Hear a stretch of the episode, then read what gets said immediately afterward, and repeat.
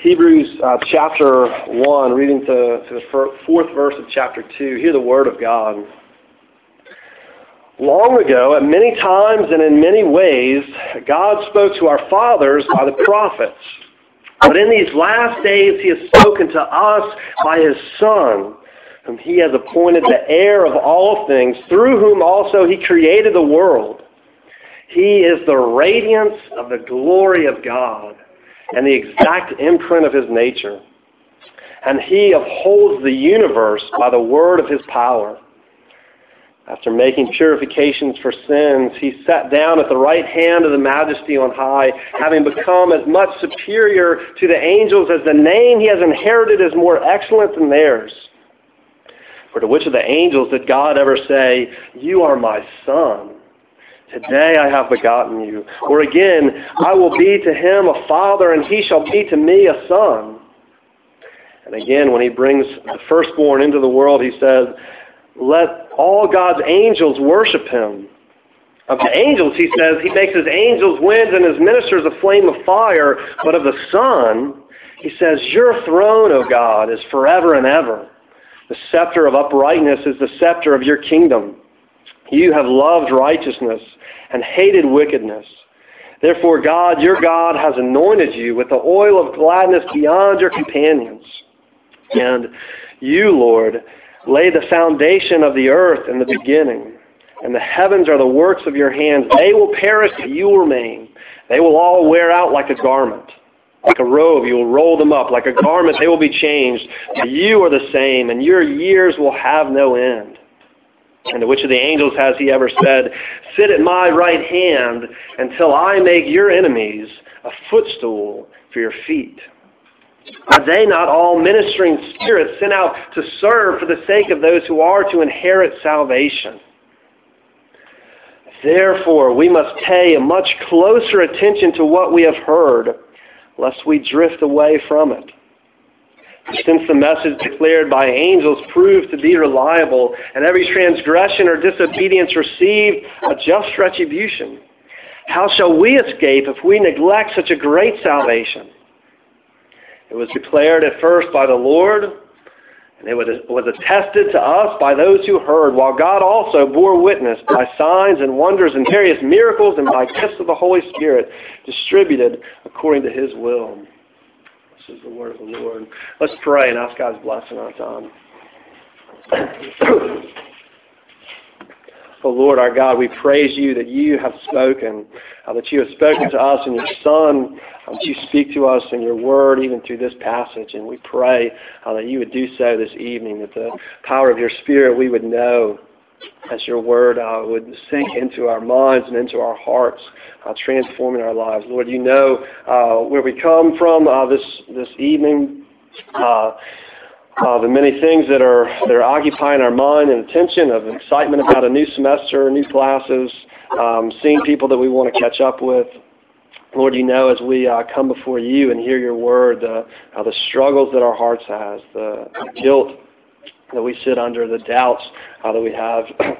And Lord, we, we come to you in all those. We pray that you would encourage us to see forgiveness of our guilt, uh, to see life uh, from you, to see your grace and mercy.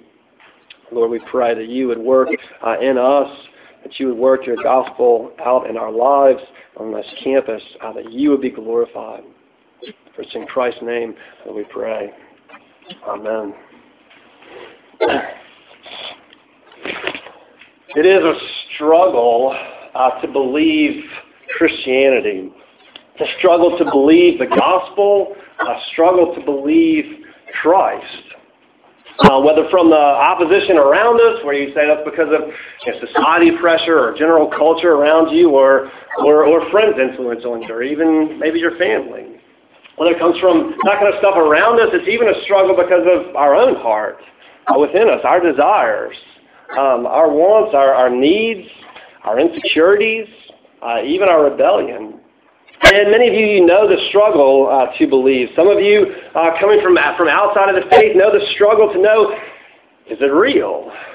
Is, does God exist? Is Christianity real? Is, is what the scriptures say true? You're wrestling with the impact that it makes, the call they would make on your life, and where that would lead you.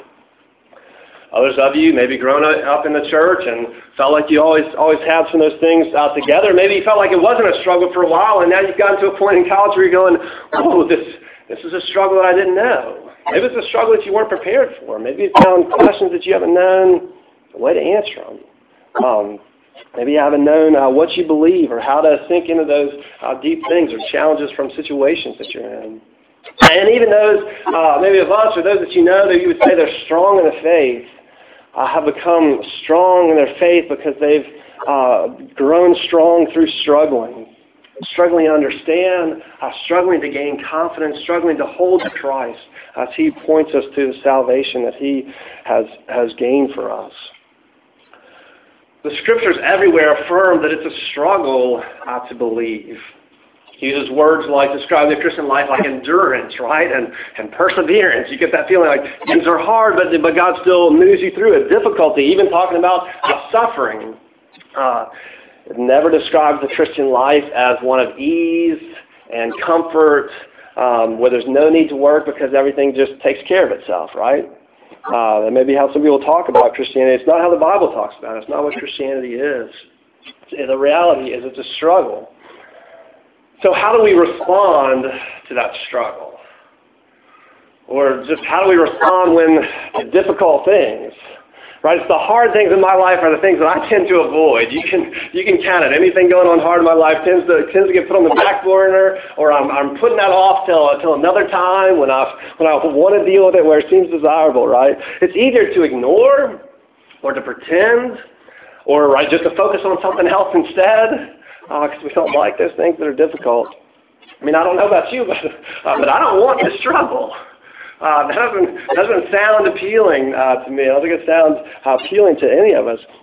And so so Hebrews speaks to us in it. And, and this passage in the whole book of Hebrews uh, warns us not to neglect the struggle uh, not to grow tired of it, not to grow worn out of it and neglect it. As you see as it, uh, in that concluding exhortation of the part we read in, in chapter 2, where they say, Therefore, we must pay much closer attention lest we drift away. The, the danger there is, is of us drifting. We feel like we can, we can stand still. We can stand still and take stock of it. We can observe everything uh, for ourselves as we're standing there watching and figuring it out for ourselves, right? That's describing us as, as drifting. It's, uh, you, we're, we're standing still, but we're actually on an escalator. Right? You don't feel like you're moving, but when you're not, when you feel like you're standing still, you're actually moving further and further away from it. The current goes against you. Um, drifting out to sea on a, on a river, uh, moving away as we watch. And the further we drift or the longer we stand on that escalator, the more it's moving us away from being able to understand the gospel clearly, from seeing what Scripture says, from seeing who uh, Christ is. If you're interested to know about belief in Christ or to, or to hold on to your belief in Christ, um, you know, it sounded fun when you were little, right? To, to run against the escalator, it's going one way and, and you're going the other way. Um, you know, you do that for very long, it gets rather rather tiresome. Well, uh, but this, here's Hebrews is calling you uh, to struggle. It's calling you in that struggle uh, to to run against the escalator, to paddle upstream, if you will, to struggle to believe.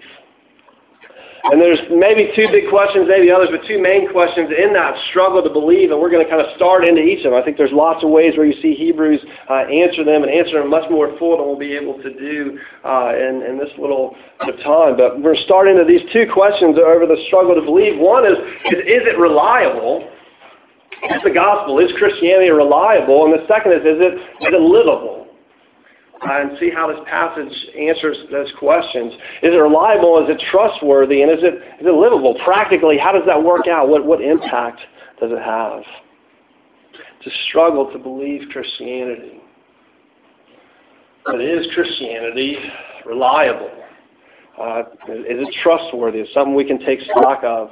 Uh, it's an important question to ask. Um, I hope all of you are asking uh, that question and seeking to understand uh, that, that question. Christianity isn't just a, you know, it's not just like a, spice that you kind of add into the rest of your life. You're like, all right, I've got things pretty, maybe I'll take a little dab of Christianity and, and see if that kind of, you know, does something uh, here. Because Christianity calls for a whole life response. for your life to be centered around it and, and devoted to it. It requires that there's a, a lot of things that you're called to give up. Um, you're called to give up self-indulgence and self-focus uh, and, and pride. Uh, you're called to give up things that might otherwise be very enjoyable. Maybe things about a lot of the ways that we like to waste our time, uh, or what Scripture calls us to in redeeming our time, uh, or even just things like gluttony and drunkenness are, are prohibited, or, or um, more sacrificing our time and our energy uh, for other people to love others. What we're called to. Uh, Christianity uh, calls a whole life of response to do the things that are part of it, that our life becomes centered around Christ and His Word, how worshiping God who actually want to go to church or want to read the Bible or are looking to sacrifice and love others. So it's important to ask, uh, is Christianity reliable? Because it's calling you to build your life around what it says, built on that foundation. Also an important question to ask because, because Christianity has a lot of weird things that it says. And if anything else has had like beliefs like some of the things we believe in Christianity, be like, that's just odd. There's there's no way I'm gonna listen to that. That doesn't fit with the world the way I'm used to it. Like is built on some rather odd sounding beliefs, right? There was a there was a man who died and after he was dead and really fully uh, dead, he was raised back to life. And now he lives forever and he can't die and he's somewhere in the universe at God's right hand ruling over everything until he comes back. Um, that, that's like the core belief in Christianity of who Christ is. And that that man uh, was and still is not only fully man, but also God himself, who's everywhere and yet only at one place because he's God and, and, and he's man, and, and trying to put those things together.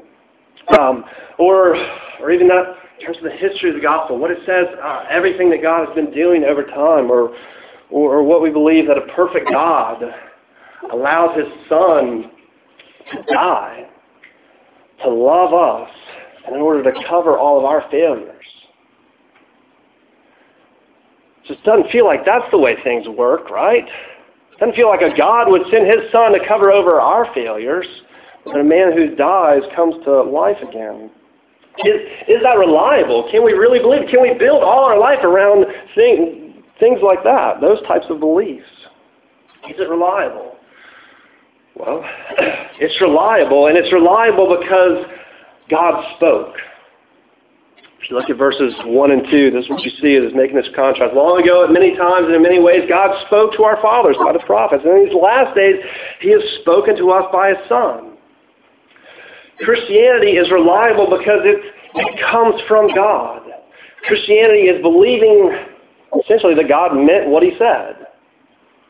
Now, I know some of you that feels like like begging the question. That's fine. I, I understand that. Um, but but to say this way, if this makes sense, if God is real, if God exists, if God is real, and He's He's perfect, and He's He's good, and He's true, then if He says anything, what He says is reliable. It's reliable above anything else because because it comes from the one who is truth Himself. And here Hebrews is, is saying to us in our struggle, listen, God has spoken. And it's going on more about the way God has spoken to us. But, but in that it's telling us that God has spoken, that we have something that we can hold on to uh, because God himself, who is truth, has told us what is true. Told us what he desires from us and what he has ultimately done for us. And there may be a lot of other reasons that help us see that it's reliable a lot of other steps that we may take on the way and understanding uh, that, it, that it's true, but the reason it's reliable is because it comes from God, because He's spoken to us. Uh, I mean, still the passage gives us some of those other reasons. If you look at the last couple of verses we read in chapter 2, verses 3 and 4, it, it mentions some of those other things, right? That the Christ resurrection in the gospel is something that has been witnessed to by others. There are people who are there. We have the, we have the apostles. We have their, their witness of what's happened in the scriptures. Uh, Paul, when he's talking in 1 Corinthians, you know, says at the time, he's like, here are the apostles that he spoke to, and he appeared also to, to more than 500 others, and most of them are still alive. You can go talk to them if you want, and they're, they're not still alive today, but you can imagine in that day, if people heard that, you're like, wait, someone raised, someone's alive after they're dead? I want to know whether that's true. And they can, they can go and, and deal with the historical fact of the witness of those that have that have gone so. And It says, not only that, it was attested to us by those who heard, but God also bore witness by signs, wonders, and various miracles and gifts of the Spirit. Um, so that we would know is this true. There's all kind of other things that went along with it. Um, of the people being able to talk in other languages all of a sudden, right? For time to show the gospel going out to all. Uh, of the blind being able to see through Jesus healing them. Uh, the lame uh, being able to to walk, that God is showing that this is His Son, that this is the gospel, that this is true. Um, to those, to those who can hear it, uh, the fact that God has spoken, that God has spoken is tremendous encouragement to hold on, uh, to believe, to struggle in it, because God's voice is more reliable than all the other uh, voices around us, even more reliable than in my own limited experience, right? God has spoken. He's reliable. And, and the passage really is saying, uh, more, more, the passage is much more not only saying just that God has spoken, but, but how God has spoken and how it's more reliable um, and how amazing reliable it is, kind of contrasting it with with uh, past revelation, with, with other intermediaries that God's word has come through, whether prophets or angels or what have you. That here's the, the greater revelation of it. There's a lot of things that we that we comfortably uh, believe that aren't nearly as uh, as reliable as the salvation we've heard from God in Christ. You, you're going to classes today, and you're getting all your your syllabi or whatever, and you you just kind of believe that your professor is going to grade you according to what he says in, in the syllabi, right? So you you're figuring out which assignments you're going to do and which ones are important and, and all that kind of thing because you're, you're trusting what he says there. Or you, you go to the bookstore and you're getting your books and, and for some of you, even before you've gotten the syllabus, you're going to the bookstore and it tells you what books you need for that class and you just trust them and you, you feel like that's reliable when you go get your books. And sometimes you're right about that and sometimes you're wrong and then you're frustrated and some of you never do that anymore.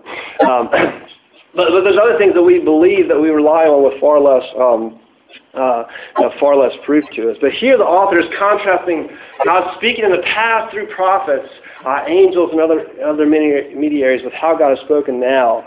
Uh, in essence, to say this that, that, no longer is God speaking to us now in Christ. No longer is He speaking uh, incomplete or or indirect. It says uh, long ago, various different times and in various different ways, God spoke to our fathers through the prophets.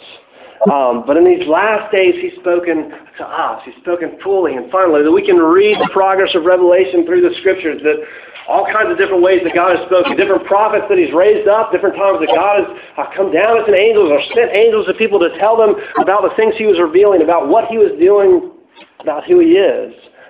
But he's saying now God has sent his Son. And in comparison to that, it's no longer incomplete where they're trying to figure it all out from the things they've got so far, but they're getting the full completeness of it as it comes in the Son. We get to we get it. It comes uh, to us, not to not to them. It says uh, to our fathers God spoken, but now God speaks to us in His Son. So when we come to God's Word, we get to hear the whole picture. Uh, we get to hear the whole message of what God has said, what He's done, instead of right like just listening to part of a song. Some of y'all maybe download songs off the internet. Maybe you're maybe you're illegally you know downloading, but you can at least go to those places and you get the uh, you know, the free demo version that you can you know kind of and you listen to a minute of the song and you're supposed to buy it from just that minute, and it's and it's frustrating, right? Like I don't, I don't know what what's the song do from here, and like cuts you off in the middle of like a you know there's there's like poetry going on, and you you don't know what happens from there. Um, uh, but here we, have got the we've got the whole song, we've got the whole message because it's come in its completeness, and God sending His Son, Christ, uh, speaking to us. That's more reliable than other things we trust or, or past revelation. He said it's more reliable than angels. I mean, if you just got an angel that kind of, you know, uh, you're you're getting getting ready to go to sleep tonight, and all of a sudden, like, you know, shining light appears in your room. There's this angel, and he's telling you to do something. You're like, okay, I'm going to believe that. Um, this is more reliable than that, more trustworthy because God has sent His Son, saying that it's the most reliable uh, thing that we could hear because God's given that Son. The language, as you see the passage, uh, rolls on and on to show how amazing it is that God has sent Jesus to us. Um, uh, it said, His Son, whom He appointed heir of all things, through whom also He created the whole world. Right. So, So everything belongs to God because everything belongs to Christ because He's the heir of it, right? And everything in the universe, everything we know is something that's been created uh, through Him. So, I mean, it shouldn't be too much of a step to go, but can I trust Him with the things I have or with my life that He's already been the one who created me and, and I ultimately belong to Him as He's the one that the universe belongs to? But I'm not sure if I want to trust Him. Here's the one that God has said who is the the heir and the creator, uh, the one through whom the world's uh, created. Uh, uh, I love what it says here. He, um, he upholds the universe by the word of his power. He, you know, why? The reason that the sun comes up uh, tomorrow or the earth continues to go around the sun and whatever other stuff that's all happening and gravity continues uh, to work in the universe is because uh, Christ, by his powerful word, holds it together. Uh, he sustains it. Whether you, whether, you, whether you realize that or not, you're depending on that. You're relying on it constantly. And just as much as that's true and you can rely on that, you can rely on what he has come and said to us, what he has come and done for us in his death and his resurrection. Uh, the one in whom it says, uh, the very radiance of the glory of God, the exact imprint of his nature. And Jesus, uh, we see God himself. And God's Son, we see the very glory of God himself. And as you read in the scriptures of Christ and who he is and the various things that, that he does, uh, has, has done, we see the very character of our God. Character of mercy and of love and of sacrifice to redeem us and to take us to himself. He is the one uh, we can trust. And as the passage goes on, it takes uh, as we were reading it, but it takes different Old Testament passage, Old Testament passage after Old Testament passage that is quoting, is quoting about Christ to exalt Jesus as the, as the supreme Son who has spoken to us more than the angels. He's, he's worshipped by the angels, it says. He's anointed to rule and to rule righteously forever, that we are part uh, then of his kingdom. And that he is forever God's king, uh, God's son, and God himself. God speaking to us uh, through his supreme Son. What more could we, uh, could we ask for God to do to show that it's, that it's reliable? For us to be able to trust Him. I'm not, I'm not saying it'll answer all your questions. You have to continue to work through a lot of those things. But we couldn't ask for, for more than, than for God Himself to come down and live on the earth and, and, and send His Son that we can listen to Him to speak to us the truth, to show us in who He is, uh, show us in Christ the very glory of God. We have God's greatest revelation of salvation in the Son. There's a second question. Is it reliable, but in the struggle to believe also, is it, is it livable? How does that work out practically? I think in some ways the second question uh, can be a lot more important to us. Not just is it true, uh, is it reliable? And not just can we believe it, um, but do we want to believe it? How does it impact us? How does it help us? How does it change us? Right, there's a lot of things that are that are true uh, that I'm not going to build my life around those things. Um, or, and we tend to be much more concerned with how how something influences us or changes our life, perhaps for the better. So is Christianity livable? Is the gospel livable in that sense? In some ways, uh, maybe we should answer no. Uh, no, it's, it's not livable. It, if what you want, if how you see life and livable, if what you want is a life of comfort and ease, no, it's not. It's not what it promises. If you want a religion to simply uh, soothe and, and pacify you, it's not what Christianity offers. If you want uh, if you want a magic genie god that, that, that answers, that grants your wishes, at least usually uh, does something for you. It's not what the God of the Bible is. If you want something that never challenges you or convicts you, it's struggle to believe. And if you're unwilling to engage in that struggle, then it's not what you want. As you look at it, you, you, you don't like what you hear about it. Because it calls you to, to face calls you to face your creator. It calls you to face an infinite and a glorious God who is right, who is perfect in everything and who hates evil calls you to face him and to look at yourself and see ugliness in your heart and in your actions that we never wanted to see. We never wanted anyone else to see. And how our, our failures and our wrongs are an offense to God. Uh, and the gospel goes on to, to more wonderful things, but but it, it goes there, and that's not that's not easy living. Uh, it takes a struggle, even a struggle within yourself. In some ways, maybe no, it's not livable. In other ways, it's not livable without uh, Christianity. It's a, it's a necessity of life. If you look at some of those things it says in, in chapter 2, uh, how shall we escape if we neglect such a great salvation? It's not just us coming to the, the buffet of different religions and kind of overseeing them and figuring out what we like and what we don't and getting a little bit of that and, and leaving some other things aside because we think this will this will work for us. Um, there's consequences. There's consequences to neglecting the struggle, to neglecting the message that has come supremely in God's Son. It says if we if we ignore this, uh, there's there's no other hope of or, or way of escape. How shall we escape if we neglect such a great salvation as this? What what is there left? Verse two, he says that uh, there's been other revelations of God. Other people have have responded to that, and and the message that came from angels, he says it proved reliable. Um, and he goes on to say, every transgression or disobedience received a, a just retribution. It had consequences in the past for others.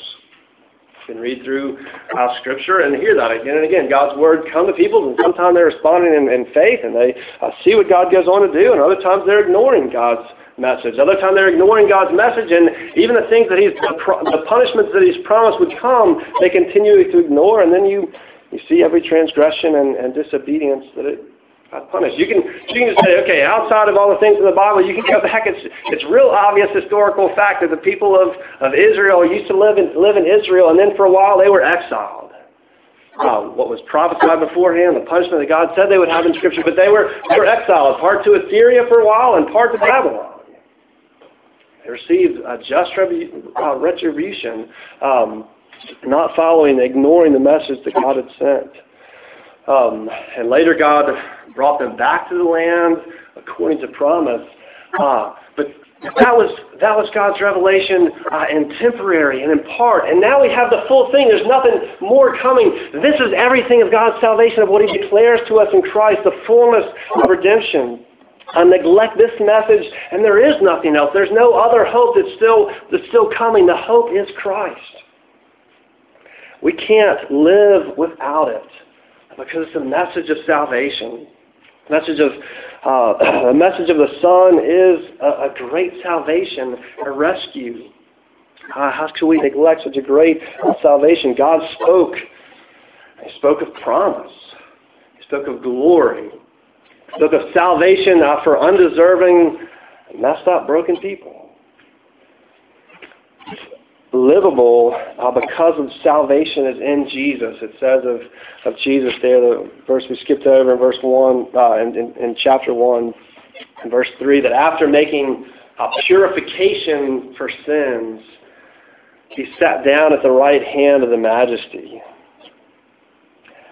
And we know the things that defile us uh, that make us uh, unclean, make us impure, actions you've done in the past, uh, thoughts that you continue uh, to occupy your mind, that you don't know how to get out of your mind, uh, things that, that we would be right horrified and ashamed if other people around us knew that we'd done that, or knew that that's part of what we were thinking, or how we go about every day.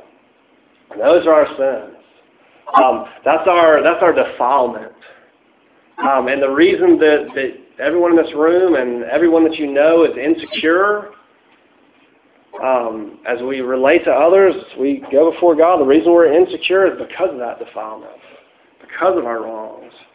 But in Jesus, we have one who has purified our defilement, who has taken us in our filth and in our shame and in our failures and washed us and cleaned us purified us and made us right, uh, made us uh, smell good to others, made us smell good to God.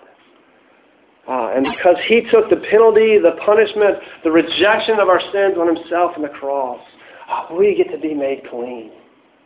And now having gone to the cross to death, but being raised up to life, and being, as it says, uh, he sat down at the right hand of the majesty. We see the fullness of his exaltation after resurrection and the fullness of his acceptance uh, and, and being exalted by God, that God has accepted him and showing that we are fully accepted by God. As we are in Christ and represented by him, he sits at God's right hand and we have a place in God's throne as well. Uh, we have a place with Christ in glory, accepted and loved by God and no longer condemned. What he offers is life, a true life itself. Life still that is in the struggle of struggling of knowing the glory of God and knowing His love for us, but life that's also it also comes in fullness after the grave or after Christ's return when all promises will be complete. The salvation in Jesus is ultimately the only thing uh, that's livable, ultimately. But it's a, struggle to believe in Christ, a struggle to believe the gospel, a struggle to believe Christianity. Where are you in that struggle? Now, do you see the confidence that we have uh, uh, from, from God speaking to us in Christ? Are you, are you clinging to God's message to us from Him? Are you, are you still wrestling with those questions? Are you growing lazy, worn out uh, from the struggle? Does it, does it seem like too much? Do you see the do you see the impact of it? Do you see the motivation, the encouragement, the hope that we have from Jesus that Hebrews uh, draws us in and tries to ground us in? Are you struggling uh, to rest in Him and, and not in yourself, and not just what, what you can do or produce from yourself? Are you are you wrestling to desire the gospel uh, more than self indulgence? Do you see a constant uh, struggle? Or maybe you're trying to ignore words that don't sound soothing to you. It doesn't offer the easy things that you're that you want to pursue, uh, the easy riches. Do you see God's love for you because Christ has purified uh, your sins, and you hope in the fullness of life uh, He gives you? Or to, to uh, for a different question, another question: uh, How how quickly does your mind wander?